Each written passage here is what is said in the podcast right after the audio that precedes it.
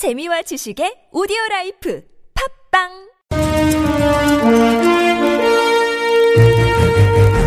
여러분의 합리적 판단을 돕기 위해 오늘의 뉴스를 골랐습니다.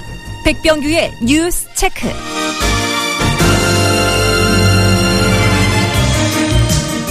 네, 시사평론가 백병규 씨와 함께합니다. 어서 오십시오.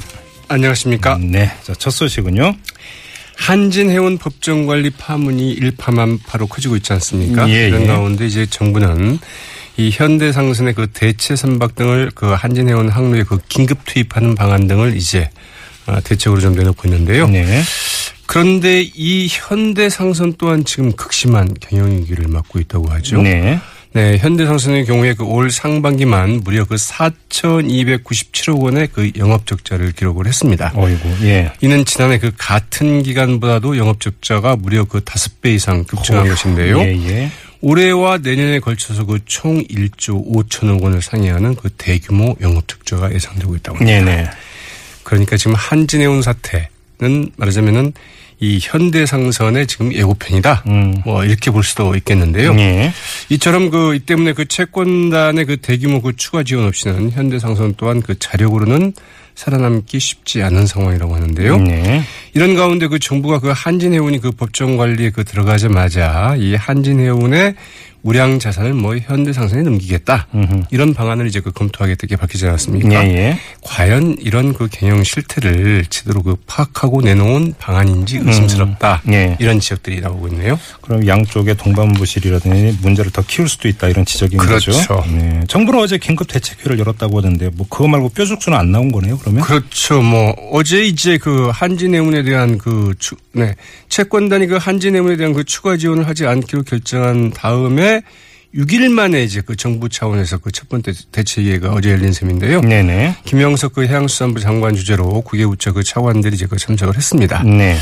현대상선 뭐 대체 선박 투입, 뭐 국적선사의 뭐 기항지 연장 및 확대, 해외 현지 그 입출항과 관련해서는 그 해외 공간의 그 현지 대응반을 가동을 한다. 예. 이런 대책을 내놓았지만 이 또한 그 추동의 그 대응 타이밍을 그 놓친 것이어서 예. 과연 얼마나 실효성이 있을지는 의문이다. 이런 지적들이 나오고 있네요. 네.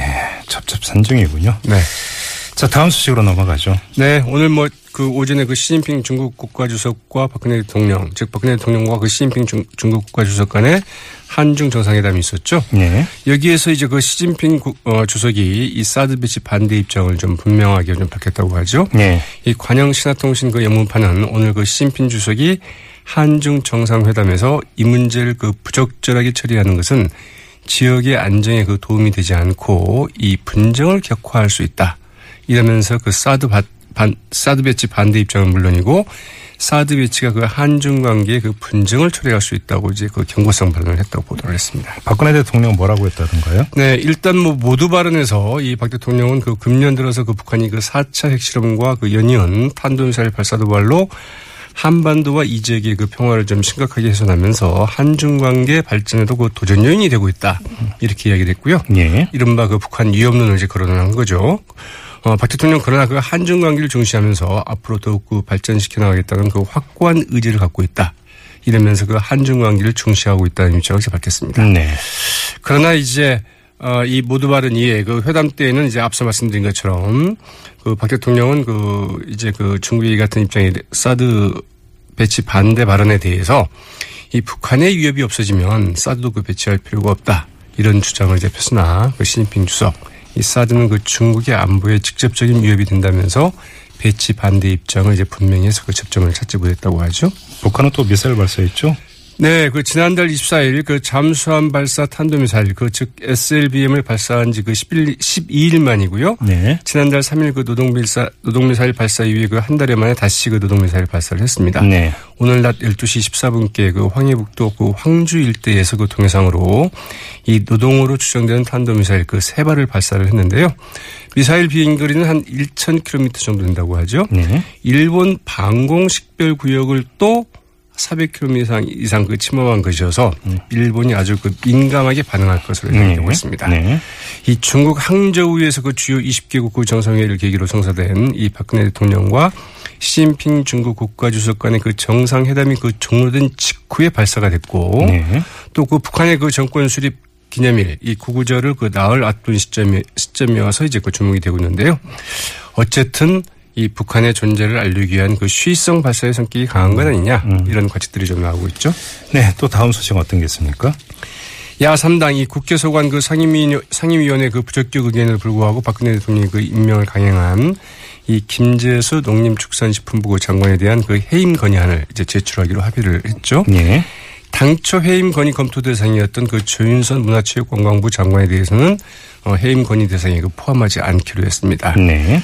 네, 왜 해임 어, 조윤선 문체부 장관이 왜 해임 건의 대상에 그 포함되지 않았는지 여기에 대해서 그 야 3당 원내대표들 어, 구체적인 이제 그 설명은 하지를 않았는데요. 네. 다만 기동민 더민주 대변인 기자들의 질문에 이렇게 응답을 했습니다.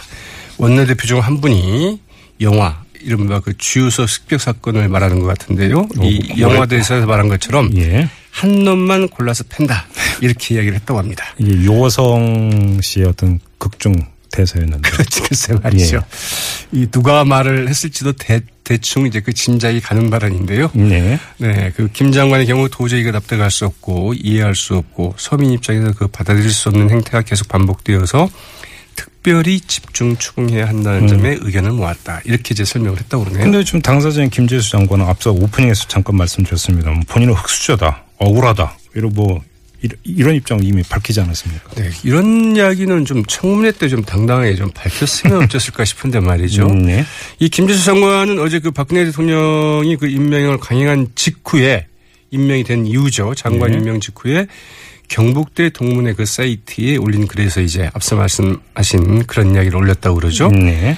이 정의와 진실은 항상 승리한다. 이렇게 이야기를 했다고 그러고요. 네. 이번 청문회 과정에서 그 온갖 모함과 음해, 정치인 공격이 있었다. 이러면서 억울함을 이제 호소를 네. 했다고 그럽니다. 네. 그러면서 그 33년의 공직 생활, 5년의 공기업 사장의 전 재산이 9억, 9억이다. 네. 한 번의 유장 진입도 없다. 한 건의 그 다운 계약서를 그 작성하지 않았다. 네. 음주운전이나 논문 표절은 더욱 없다. 네. 주식 한 주 없다. 이러면서 자신의 그 결백함을 주장을 했다고 그러는데요. 네. 그러면서 이제 한 말이 시골 출신의 지방학교를 나온 그 흑수저라고 무시한 것이다. 음. 농식, 농식품부 그 장관으로서 취임하면은 명예를 실추시킨 언론과 방송, 종편 출연자에게 그 법적 조치를 취할 것이다. 이렇게. 말했다고 하죠. 그래요? 근데 또 뒤에 이 논란 불거지니까 해명 내놨다면서요. 네, 우선 저는 이제 이 소식을 전하면서 좀 궁금한 게 이 모든 것들을 이제 사실 본인이 이렇게 억울하다면 네. 제기한 분들은 바로 이제 그 국회의원들 아니겠습니까? 네네. 청문회를 했던 국회의원들인데 그분들이 이야기가 좀 빠져 있다는 게 좀 희한한데요. 네. 어떻든 이 김주수 장관 문제가 되니까 본인이 직접 나서지는 않았습니다. 음. 다만 농림부 공- 공보관실을 통해서 이 사적인 공간이라 그냥 편하게 한 말이다. 오해가 없었으면 좋겠다. 이렇게 해명을 했다고 그러네요. 사적인 공간이라 편하게 한 말이 또한 진실일 수도 있다. 이렇게도 해석이 될 수 있는 거 아닙니까? 아무튼 오해가 없었으면 좋겠다는 거니까요. 예. 자기 한 말은 뭐 취소하지는 않았습니다. 네. 자, 다음 소식으로 넘어가죠. 네. 한성교 새누리당 의원이 그 오늘 국회의장 실을 그 지켰던 그 경찰 경호원의 그 멱살을 잡은 데 대해서 이제 뒤늦게 사과하지 않았습니까? 예, 예. 그러나 그 전현직 경찰관들의 그 검찰 고발을 막지는 못했습니다. 음. 강릉 경찰서장 출신의 그 장신중 경찰 인권센터 소장 오늘 오후 그 서울 영등포 경찰서를 방문해서 한성규 의원을 그 공무집행 방해 혐의로 고발을 했는데요. 이번 고발에는 그 장 소장을 포함해서 그 전현직 경찰관 353명이 이제 그 참여를 했습니다. 네네. 장 소장은 그 고발 후에 기자들이 아니 오늘 그 사과까지 했는데 당사자들한테 직접 본인을 찾아서 사과까지 했는데 예. 왜 이렇게 꼭 고발을 했느냐 음. 이렇게 묻자 이 물건을 훔치고 사과를 하면 위법이 위법이 아닌 거냐 예. 이렇게 반문을 했다고 하죠. 네. 한 의원이 그 사과한 것은 바람직하지만 위법 행위에 대해서는 그 책임을 져야 된다 음. 이렇게 얘기를 했다고 합니다. 네. 짧게 하나만 더 전해 주십시오. 네, 오늘 그 강릉, 네, 강원도 동해시 묵호동에 있는 한 그 업소에서는 622만 원의 네, 이 요금 폭탄이 터졌습니다. 무슨 요금이요? 그동안 그 쓴 상수도 요금을 내라는 얘기인데요. 상수도 요금이 네. 622만 원이 나왔다고요? 그렇습니다. 그동안 3년 동안에 예. 이 검침이 잘못돼서 요금이 어, 적게 부과가 됐다. 그래서 아. 그냥 그동안 3년 동안 밀린 잘못 적게 부과한 이 돈을 내라고 이렇게 됐는데요. 이렇게 요금 폭탄을 맞은 곳이 이 묵호동에서 500만 원 이상의 그 상수도 요금을 그 내도록 그 통보받은 곳이 다섯 곳, 300만 원에서 그 500만 원 8세대, 100만 원에서 300만 원 60세대, 50만 원에서 그 100만 원까지 내야 되는 84세대가 됐다고 합니다. 어허, 알겠습니다. 왜냐하면 네. 그동안 검침원이 아예 그 검침도 하지 않고 요금을 어, 부과한 사실이 뒤늦게 확인이 됐다고 하죠. 글쎄 이걸 누구한테 물어야 될지는 잘 모르겠습니다만 논란이 되겠네요. 자, 백병규 씨와 함께했습니다. 고맙습니다. 네, 고맙습니다.